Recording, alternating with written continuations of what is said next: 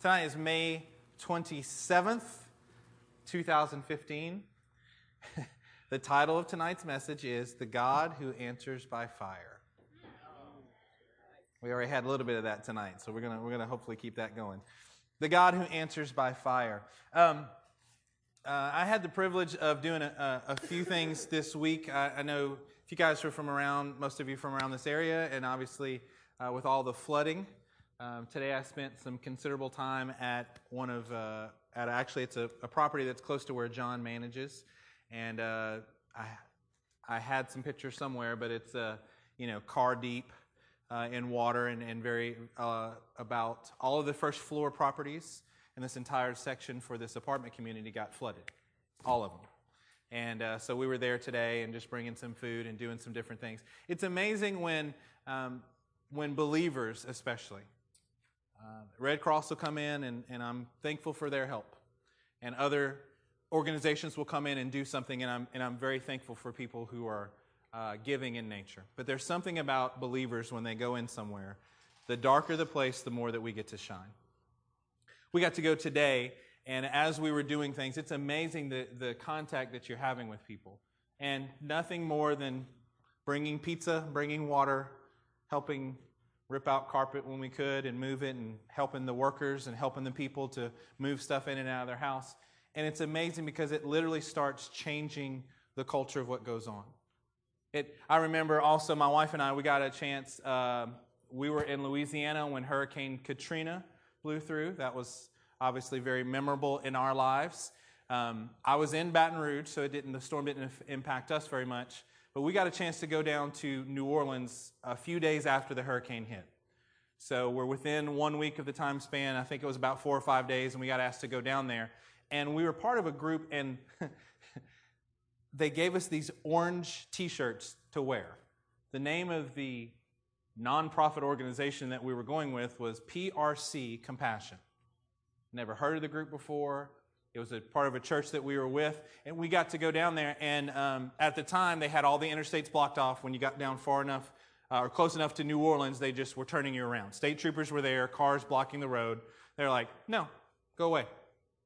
And and so we would, we were in a line of people, and they were just turning everybody away. And we rolled, we got to the spot, and we rolled down the window, and they saw the orange shirts. They were like, "Hey, it's the orange shirt guys!" And the state troopers just backed up, and we just drove right on down there. It's a weird thing to be on an interstate and be the only vehicle. Just a little creepy.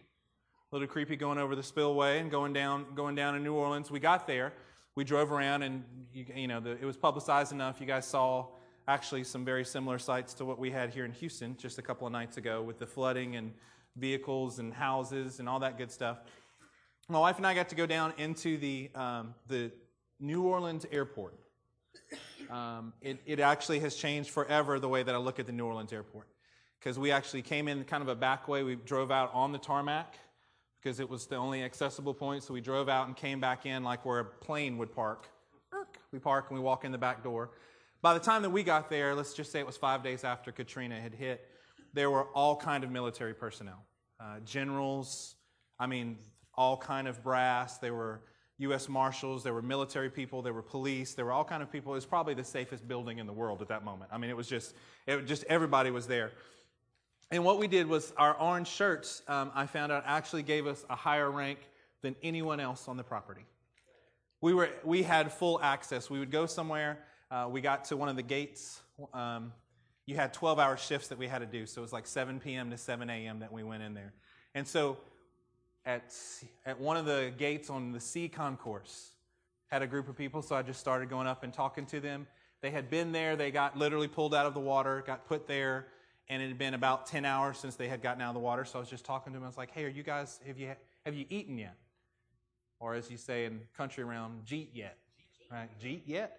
Well, uh, we were talking to them, and none of them had eaten, so I was just like, you guys, literally, just stay right here. Give me 10 minutes, and I will find food for all of you people.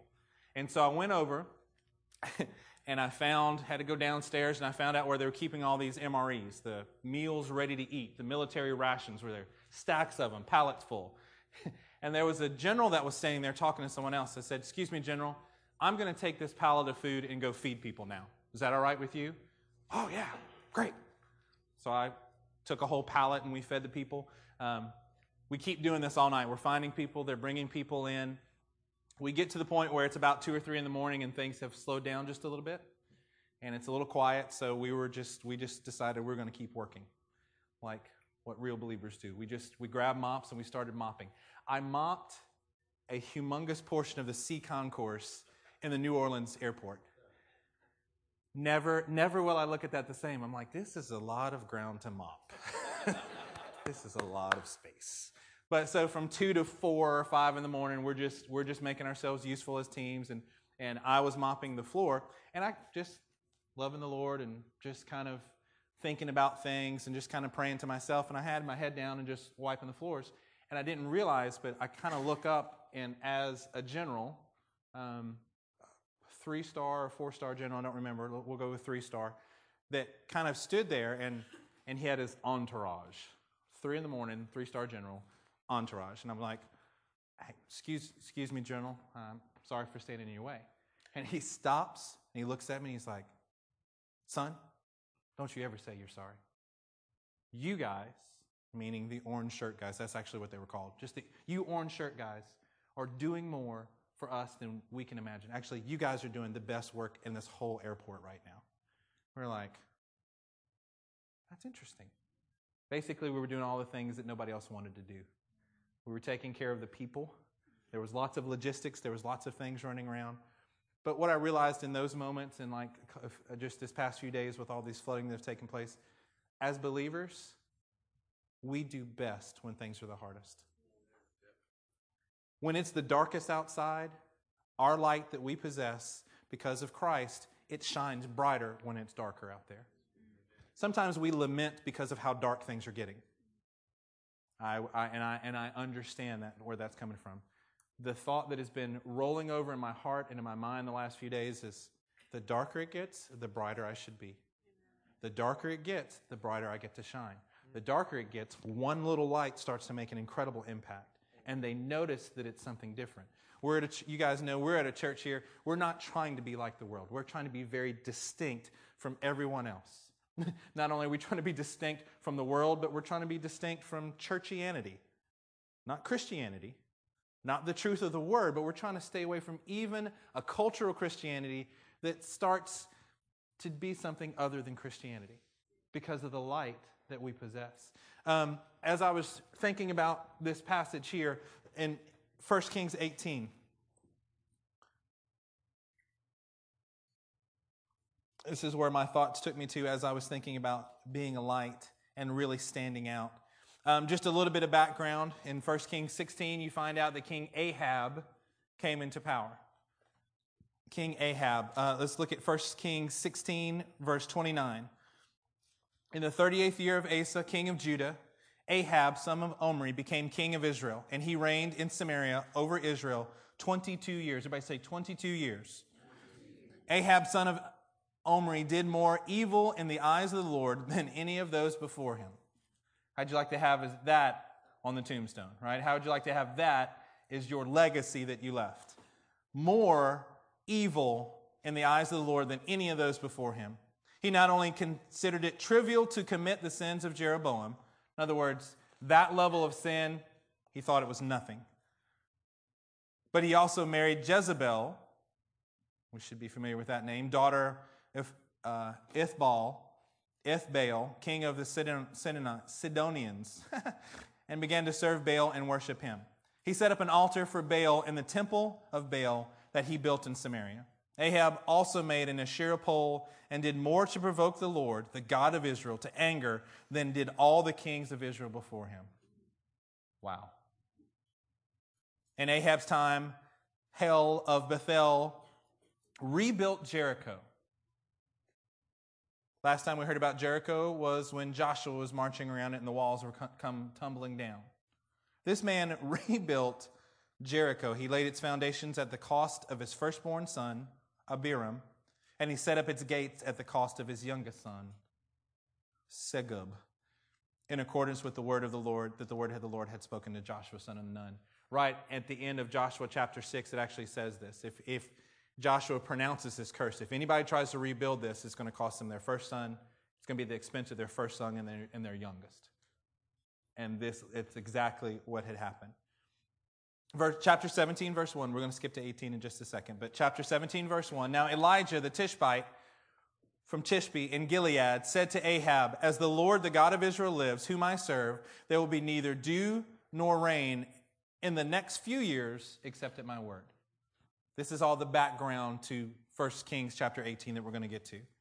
Then the word of the Lord came to Elijah Leave here, turn eastward, and hide in the Kerith ravine. East of the Jordan, you will drink from the brook, and I have ordered the ravens to feed you there. Don't you just love how God can cause provision from people and from places and from things that you can't even imagine? Let me encourage you when you are following the will of the Lord, please do not indict the Lord by fretting over your finances. Be diligent in your finances, be faithful with what He's given you, do what you're supposed to do, don't be frivolous, and don't indict the Lord by being fearful. we, are, we are amongst the richest people in the world. You're like, hey, you're talking to the wrong crowd. No, we are. We are. This room of people is amongst the richest in the world.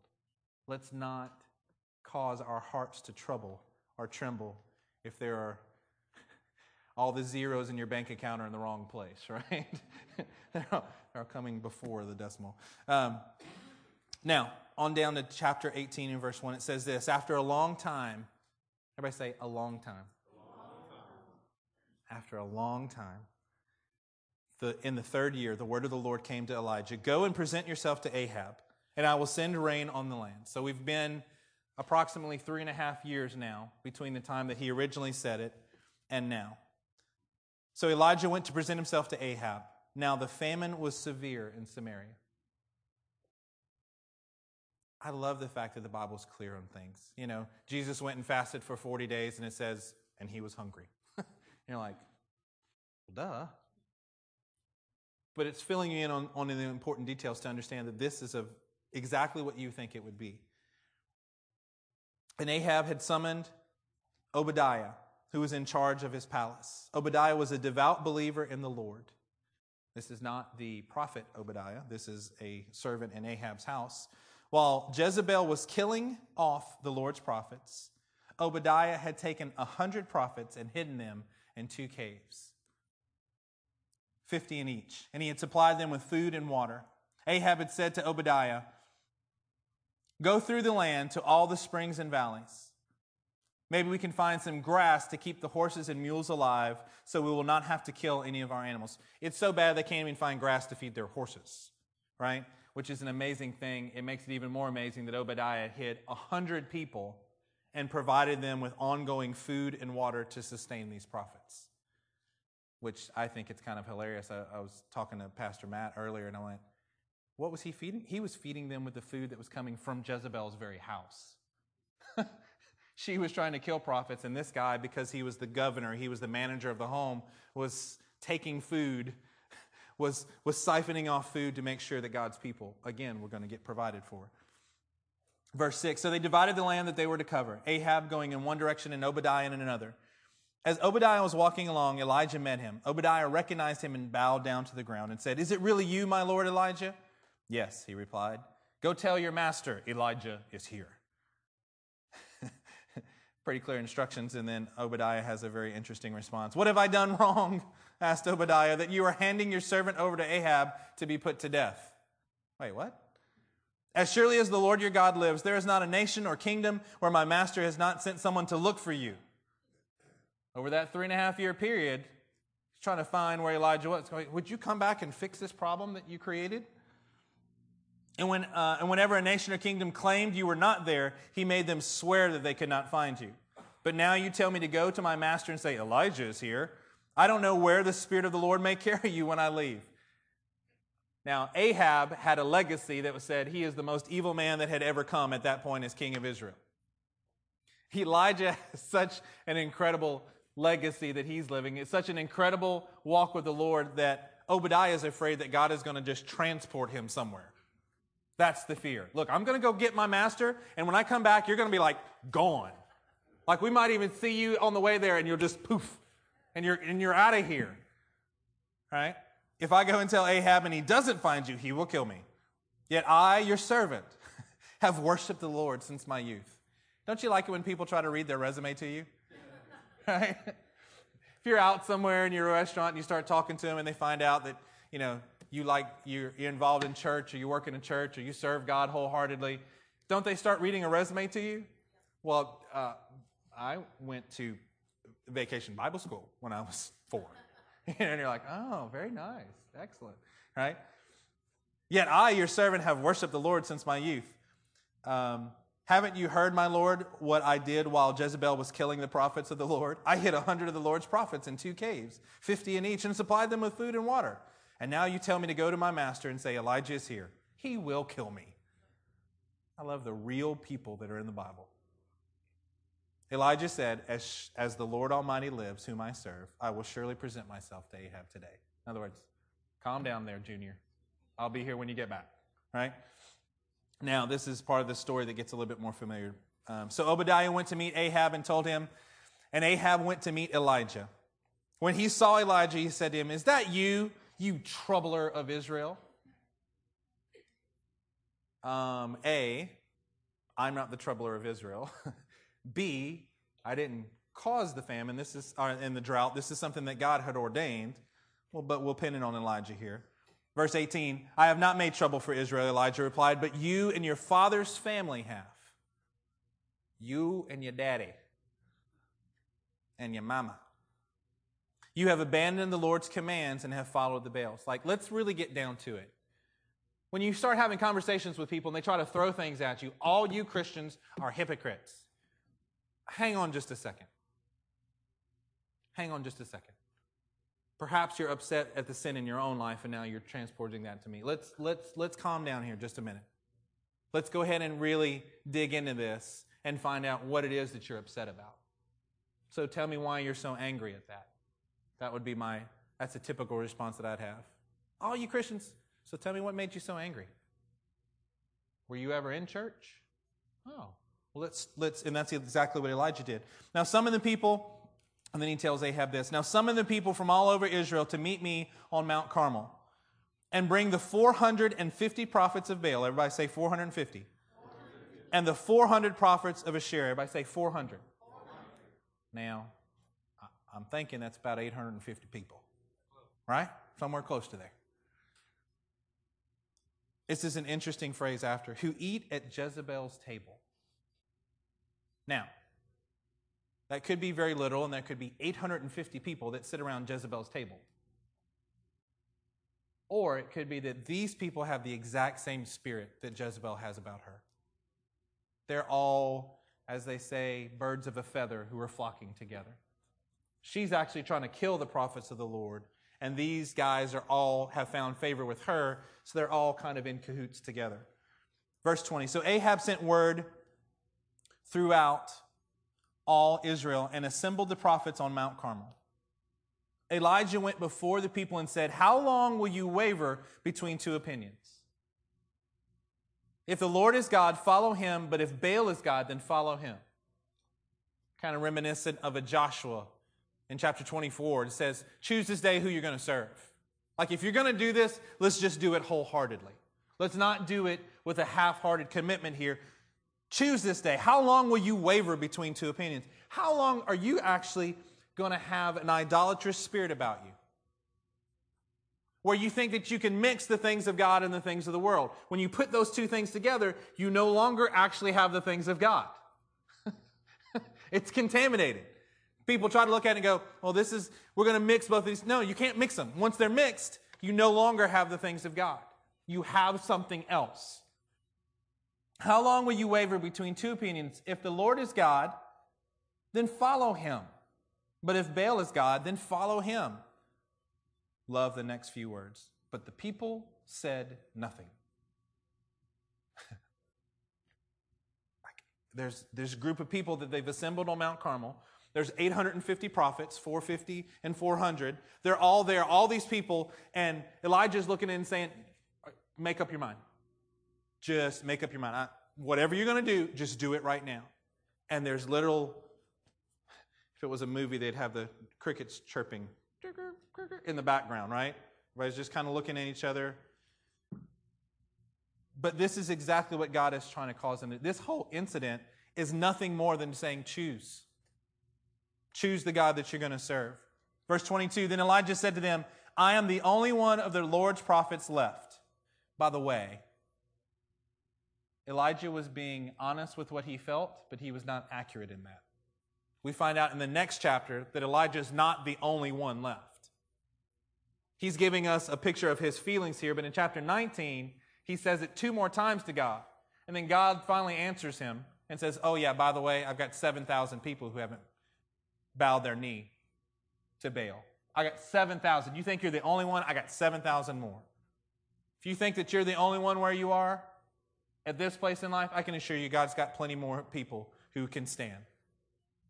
It's, the, it's a tactic that the enemy always used to try to isolate, to try to pick one off, to try to pull you apart from the group, whether it's physically, whether it's emotionally. You might be here and still not be here. I do that all the time, by the way. Not necessarily here, but I can be somewhere and not actually be there. Christy asked me this the other day. She just went, Hey, where'd you go? I had, I had been sitting there the whole time. Like we were, I don't know if we were on the couch or at a table or something, and we were sitting there and she was like, Hey, by the way, where'd you go? Oh, sorry. My bad. I, I did. I left. Right? I did, I, not physically, but I left somewhere. I'm sure I'm the only male that does that, but sorry. Uh, the enemy loves to do that. Don't let the enemy do that to you. Don't let the enemy pull you off. Don't let the enemy think that you're the only one. Those are the same tricks that he's been using for thousands of years now, and it keeps working on people. They think that they're the only one that nobody else understands, that they're really not. By the way, at this church, I'm, gonna, I'm just going to say it this way there's the in crowd. There is no really, there's no in crowd. It's just people who decide they're going to just hang out together. And if you're there, you're in. Just hang out. Find people to fellowship with. It's important to do that. If people aren't inviting you, invite yourself. For real. We're grown ups now. They didn't ask me. I'm sorry. I apologize now. You're all invited. Invited to what? I don't know. You're all invited now. I love you. You're invited. Can we come? Yes, come to my house. Yes, absolutely. We will have a pool one of these days in our apartment community very soon. Yes, come swim. Yes. The answer is yes. We love you. Yes, absolutely. Yes. Every one of you. Okay? So never say again that nobody ever invited you because I just did. I invited all of you. I'll try to be there too. Then Elijah said to them, I am the only one of the Lord's prophets left. Hmm. But Baal has 450 prophets. And, and, Elijah is a powerful man of God, and we're going to get back to him in just a second. I just, want, I just want us to see ourselves in Elijah for a second. I just want us to see ourselves in this part of it. I'm the only one, and these guys have all these people. If you're not careful, even Elijah, and we know what he's about to do, right? We are, this is not a surprise story where anybody's going to go, oh, I didn't know he was going to do that. We know what he's about to do, but he's still got this little twinge that God has to deal with in the next chapter. God has to confront this issue in Elijah in the next chapter. But here he's laying it out, and it can sound normal. I can let me encourage you. Sometimes it may even to yourself sound like you're just, I'm just stating fact. Be careful when you're stating fact that you're not sharing more of your heart than, than you may even be getting, giving it um, credit for. This is really showing him something about his heart, and he's going to go and do powerful things. And God still has to deal with this little Elijah, the man of God. And it's going to come to a head later on, but we'll keep going. Verse 23 Get two bulls for us let them, the 850, choose one for themselves. Let them cut it into pieces and put it on the wood, but not set fire to it. Then you call on the name of your God, and I will call on the name of the Lord. The God who answers by fire, he's the one. He is God. The God who answers by fire. I think that we need to put ourselves in more places in our lives where it's going to be either the God that answers by fire or not. if we don't ever have these bold steps like this, even in the midst of some other things going on inside of him, it didn't stop him from going, let's just do this. You want to do this? Let's do it now. Right? Uh, I, am, I am a pretty patient person overall. There are some areas where I might lose it, but I, I, I've got a pretty chillaxed kind of personality. Can I encourage you that that is not always exactly what God is looking for? Sometimes we got to have some teeth. Sometimes we've got to be the lion that says, I feel like a lamb, but we've got to step out and be a lion in what God is calling us to do.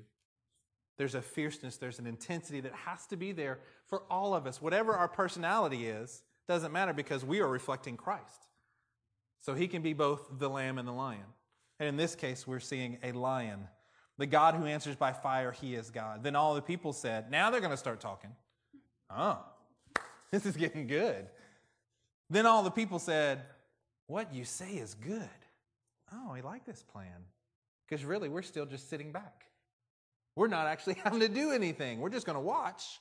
And if something amazing happens, we'll go ahead and traipse on over to that side. Elijah said to the prophets of Baal, Choose one of the bulls and prepare it first, since there are so many of you.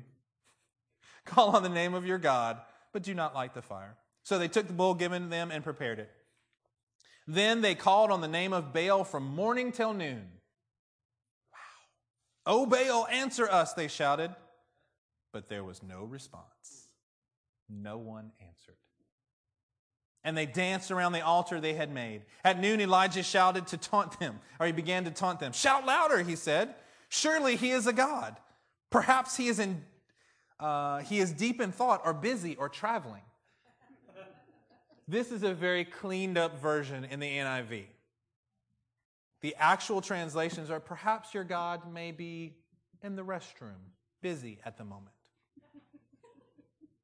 It is more, it's more, this is kind of nice, which I, I can only imagine Elijah actually taunting. First of all, one person taunting 850 other people, that's kind of a cool scene. No, do it louder. Oh, yeah, he's the God. Sure he is. And just keeps amping them up, right? I love I love this. Okay, now now honestly, some of you guys, your personality is you like to stir the pot, right? like to egg things on a little bit. I mean, there, I'm I'm sure there's nobody. We have people in our household that do that. Some people over here in the youth section in my home, we like to stir the pot, right? Like to, I just love it. He's just stirring it. Maybe he's sleeping and must be awakened.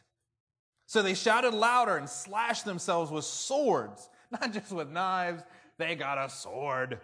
Just started cutting themselves with swords and spears, as was their custom until the blood flowed. Not little paper cuts here, folks.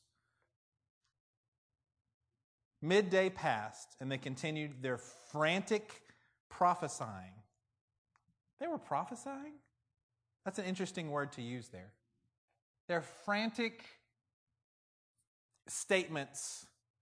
Um, I used to call them prophesying, right?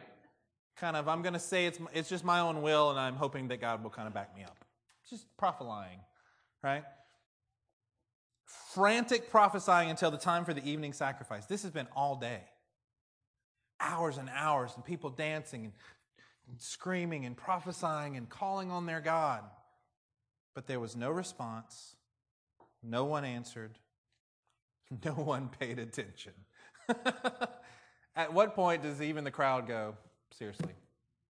Like, we're going to we're gonna make this. Then Elijah said to all the people, and here, and here we are at, our, at what we need to look at. Then Elijah said to all the people, Come here to me. There's something about being drawn back to exactly what God's doing. There's all the commotion, there's all the things that are going on. People have lost attention. What's going on? And Elijah says, Come near to me. Come here to me. They came to him, and he repaired the altar. Come here to me, find the unity and fellowship amongst the believers that we're supposed to have. Then we've got to repair the altar of the Lord, which was in ruins. And how does that, how does that happen? How does, how does it become repaired? from ruins. Verse 31 says Elijah took 12 stones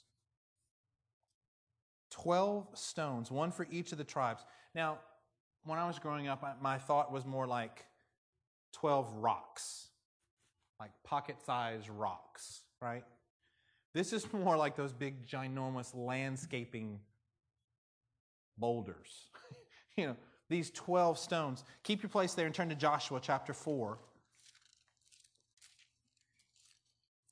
I was just amazed at how many things in this passage just echoed back to the book of Joshua. Joshua chapter 4, and it says this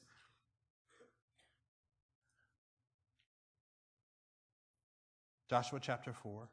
When the whole nation had finished crossing the Jordan, the Lord said to Joshua, Choose 12 men from among the people, one from each tribe, and tell them to take up 12 stones from the middle of the Jordan from right where the priest stood, and to carry them over with you, and to put them down at the place where you stay tonight. Again, not a rock that you're going to slide into the pocket. Because these are going to be the very basis for the altar. Here, these were memorial stones in Joshua, so that when your children ask you, hey, what are those for? They're going to be set up in a pile, these uncut stones from the, from the riverbed. They're going to be and produce an altar of remembrance unto the Lord.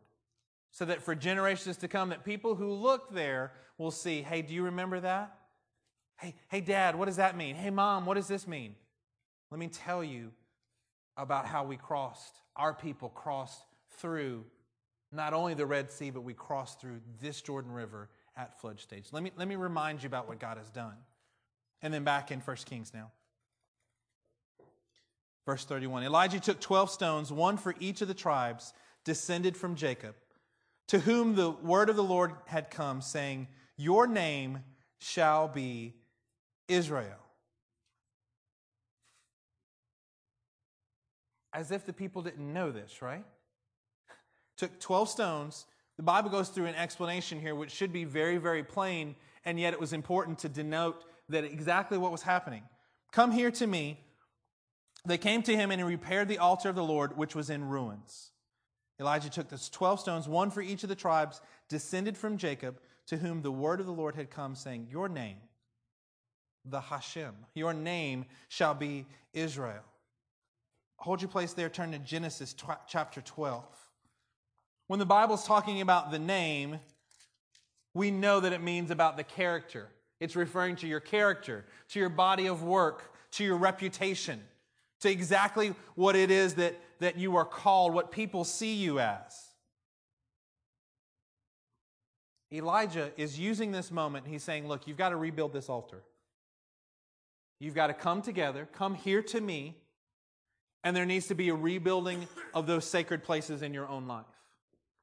So, how do we start rebuilding sacred places? Well, let's, let's start the rebuilding of the sacred places by remembering what God has done. Let's get 12 stones. Let's get one. Let's start to re identify ourselves with exactly what God has done in our life. How is it that we as people can forget as much as we do? It, it boggles my mind about how many things I forget. How many times has God come through, and how many times do I still fret on the next thing that comes through? I, do it all the time. and this gets played out even in the next chapter. We're not going to get into chapter 19, but Elijah does all that he does here. He gets to the next chapter. He's just outraced a chariot. He's run in front of a chariot for some 10 to 15 miles. He gets there. Jezebel says, Hey, uh, you're going to be dead in the next 24 hours. I'm going to kill you. And he says that he gets afraid for his life and he turns around and runs. He sits under a juniper tree, a broom tree. He sits down and goes, Lord, I'm no better than my ancestors. Why don't you just kill me? Time out, bruh. You just called fire down from heaven. You just defeated 850 people. You just outran a chariot to the next town. You just did all this, and literally, in one continuous story, then he completely forgets and he's like, Look, I'm, I'm not worth anything. Just, just take me home, sweet Lord Jesus. Just take me home. Hey, calm down for a second. Just, just slow your roll. How quickly he forgot how quickly the people of God forget what he does in our life. If he's helped us to get this far, if he's working in our life in unseen ways, just because we don't see certain things, we start losing heart. We start getting frustrated. Well, God, I thought I'd be further along than I am right now. I thought that my life would look so different than it does now. Join the club. Welcome to Christianity. I can't tell you how different my life is now than what I had anticipated years ago. I do want to say that my life is better now than I anticipated. Far better. Because God always does in a way that is not going to bring glory to you. My plans, maybe you're different than me, but my plans always put me at the dead center of everything. Put me at the dead center of a spotlight, the dead center of, of, the, of the applause of man. And God said, I actually love you enough not to give you what your, what your life, what you think you want your life to look like. I'll be on a stage. Yeah. I've learned if I'm not willing to vacuum the stage, then I shouldn't be standing on the stage. I mean, like you, you just learn these things every time going, oh, yeah, today, today was a blast.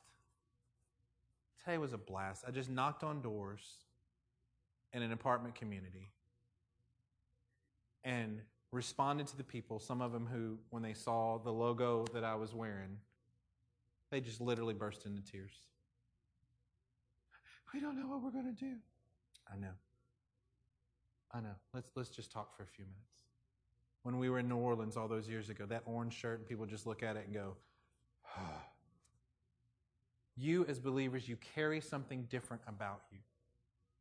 I've shared this before, but just as it fits here, when I was uh, in college, my senior year, I was drum major at LSU. I was the king band nerd at LSU for marching band. And I'm telling you, God spoke it clearly, just as clearly to my heart, the very first time that I walked out on the field in Tiger Stadium, and the whole stadium is looking at me. Band's doing their thing, and I walk out all by myself. There's nothing else going on in the stadium. Guys with the cameras are there, it's just me, got my drum major mace, and I'm walking out.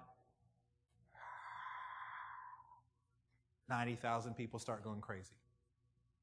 We, we march out and we do our thing, and the band starts playing after a certain, a certain drum intro, and the crowd was so loud, I cannot hear the 300 plus member band behind me. I can't hear it. I'm like, whoa, that's kind of weird. I wasn't expecting that. I wasn't expecting not to hear the band because it was so loud.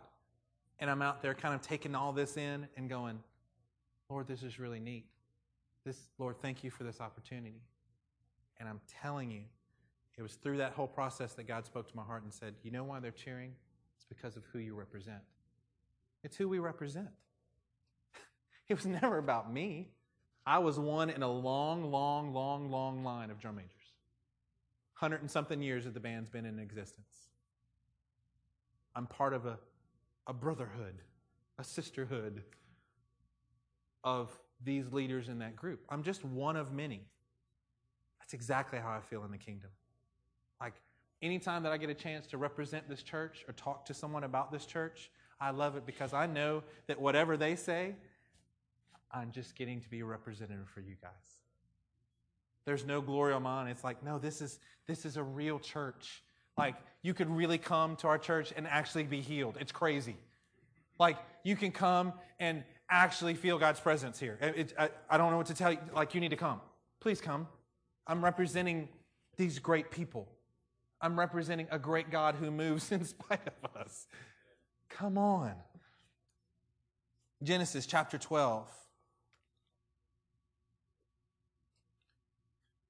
says this The Lord said to Abram, Leave your country, your people, and your father's household, and go to the land I will show you. I will make you into a great nation, and I will bless you. I will make your name great, and you will be a blessing. I will bless those who bless you, and whoever curses you, I will curse. All the peoples on earth will be blessed through you. We know that this is the heptadic blessing, the sevenfold blessing that's here. But the one I wanted to focus on was says, I will make your name great. And obviously, God has done that to Abraham. We're still talking about him now, thousands and thousands of years after. But back in 1 Kings 18, he's reminding them of their name. He's reminding them. As a parent, it's easy because we talk to our kids and we're like, hey, you're a Sutherland. We don't do that. This, this is how we do it. You need to do it this way because you represent us. We're, going, we're a team. We're going to stick together and we're going to do these things. He's reminding them of their character and what their reputation and what their body of work should be. He's calling them back to remembrance. He said, He's called for unity. He's called to remember the things that the Lord has done because of the 12 stones. He's reminded them of the name that they carry. Verse 32 With the stones, he built an altar in the name of the Lord. And he dug a trench around it large enough to hold two seahs of seed. The trench part was not the normal part of, a, of an offering. You don't see that other places where the trench was dug around it. And the two seahs of seed. I was like, why are they measuring it with seed? And we know they're going to fill it with water. Maybe sometimes we have to be thinking not only about ourselves, but about those who are going to come after us. The actual word there is zera. It means seed, like as if you would plant a seed, but it also means offspring and your children and your posterity. I can see that it hints towards that here. Verse 33 He arranged the wood, cut the bull into pieces, and laid it on the wood. Then he said to them, Fill four large jars with water and pour it on the offering and on the wood. Do it again, he said, and they did it again. Do it a third time, he ordered, and they did it a third time. So, how many actual jars of water did they pour on the altar? 12. We have 12 stones representing the 12 tribes. We have 12 jars of water that are poured on this. The water ran down around the altar and even filled the trench. Verse 36 At the time of sacrifice, of the evening sacrifice, the prophet Elijah stepped forward and prayed, O Lord, God of Abraham, Isaac, and Israel. I love the fact most of the time in the Old Testament you see Abraham, Isaac, and Jacob. It's the same person. Jacob's name was changed to Israel. We know who they were talking about. But I love the fact that because he's trying to recall them, this is your name. This is who you are. You are sons of Israel. He says, O Lord, God of Abraham, Isaac, and Israel, let it be known today that you are God in Israel and that I am your servant and have done all these things at your command. Lord, back me up here. Answer me, O Lord, answer me so these people will know that you, O Lord, are God and that you are turning their hearts back again. I am so glad that we serve a God who can turn people's hearts back again. We must keep our hearts pure, but let's not throw away the people whose hearts need to be turned back to Him. Let's, when, when we went out today, when you go out places, when you reach out, let's not forget about there are some who need to have their hearts turned back to Him. There are some who need to turn their hearts to Him, but there are some that just need to turn their hearts back. And let God be a God who answers by fire for them so that they will turn back. I just want to encourage us to always have, we've got to have a tension between us growing here and us seeing the them that's out there. That needs to be a constant, I hope that it's a constant thing in your life. I think um, us, my wife and I, my family, were a cares team. You guys know that. I think that's one of the best things for us because it forces us not only to worry about this group of people, but to worry about the people that are literally our next door neighbors. Not some figurative version, but our literal next door neighbors. Do we know them? Are we making an impact on them? Are we talking to them about the Lord? Are we helping them to get their little girl on the bus when they can't do it? Are we being effective in the kingdom actually around us, actually in our own community? because we want to keep that tension in us where it's not just about this because i can tell you my heart is to definitely think about you guys and to pray for you and to be thinking about this place consumed with thoughts towards it. And i think that's good. And it's important that we say lord would you turn their hearts back? Lord would you remember these? Lord would you highlight the ones that we should go out and find? Would you help us to notice those who are not noticed by anyone else? God, would you give us the opportunity to serve these people?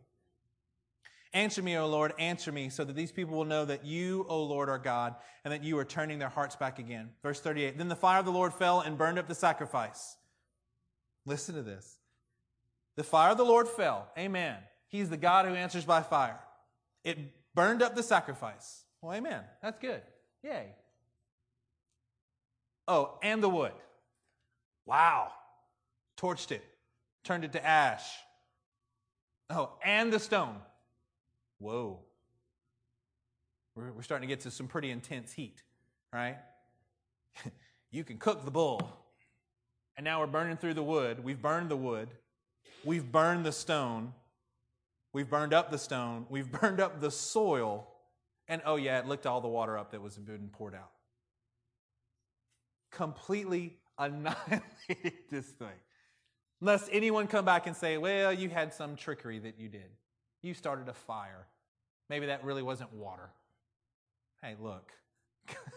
the God, our God who answers by fire will go so much further. He will consume the entire sacrifice, the entire remembrance that we've given, the very base that we have, the trench that we've dug around it, the wood that we've put on top, and the sacrifice. God will burn it all.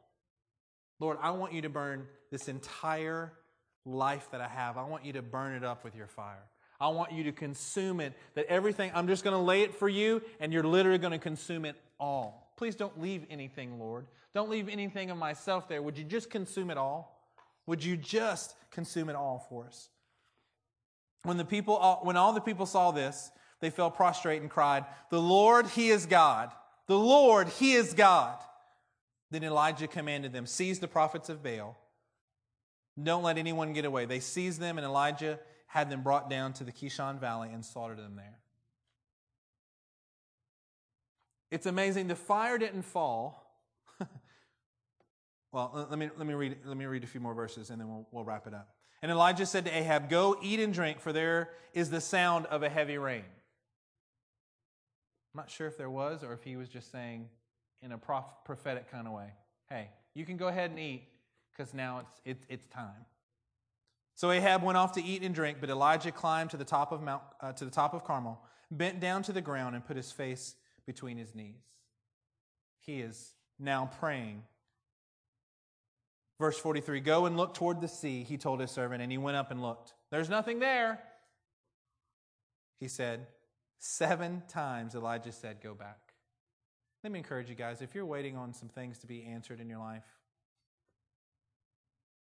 God has moved. You've remembered. Your, alt- your sacrifice has been consumed. Your entire altar has been consumed. Let me encourage you. If the rain isn't there yet, would you just keep going back to look? Would you keep understanding that in this case, seven times, the time of perfection, at the right time, the seventh time the servant reported, a cloud as small as a man's hand is rising from the sea. So Elijah said, Go and tell Ahab. Hitch up your chariot and go down before the rain stops you. No grass, right? They were trying to find grass for animals, so we're kind of over three years, three and a half years of drought, we've gotten to the point where all this is probably just dust on top. Elijah's saying, you might want to go ahead and get on your chariot before it gets stuck in the mud. Like you can go ahead and start now because it's starting to rain. Meanwhile, the sky grew black with clouds, the wind rose, a heavy rain came on, and uh, Ahab rode off to Jezreel. The power of the Lord came upon Elijah, and tucking his cloak into his belt, he ran ahead of Ahab all the way to Jezreel. Ladies and gentlemen, we serve a God who answers by fire. Do you understand what it took, though, to get the answer by fire which produced the rain? The, when God answers by fire, what did Elijah do? He pulled out those who were evil and pulled them out into the open. We can't have any hidden sins. We can't have any hidden thoughts, destructive things in our life. We've got to pull it out in the open. It's got to be addressed. You've got to say, uh, you need to pick whether you're going to serve God or you're going to serve Baal. Whether you're going to really serve God or whether you're going to serve our own emotions. You've got to figure out whether you're really going to serve God or kind of just do this thing, but always be walking in fear which is not really serving God, and you're trying to mix the fear with God, and I'm telling you, you get something else besides God. Are we really going to do this the way that we're called to do? Are we really going to address those idolatrous things in our heart where we put things above God? We put our worries and our fears actually call something else bigger than God when we worry, when we walk in fear. There's a sacrifice that has to be made before the fire can come. We have to deal with these things so that God can send the rain on our whole land. Amen? Amen? Would you guys stand with me?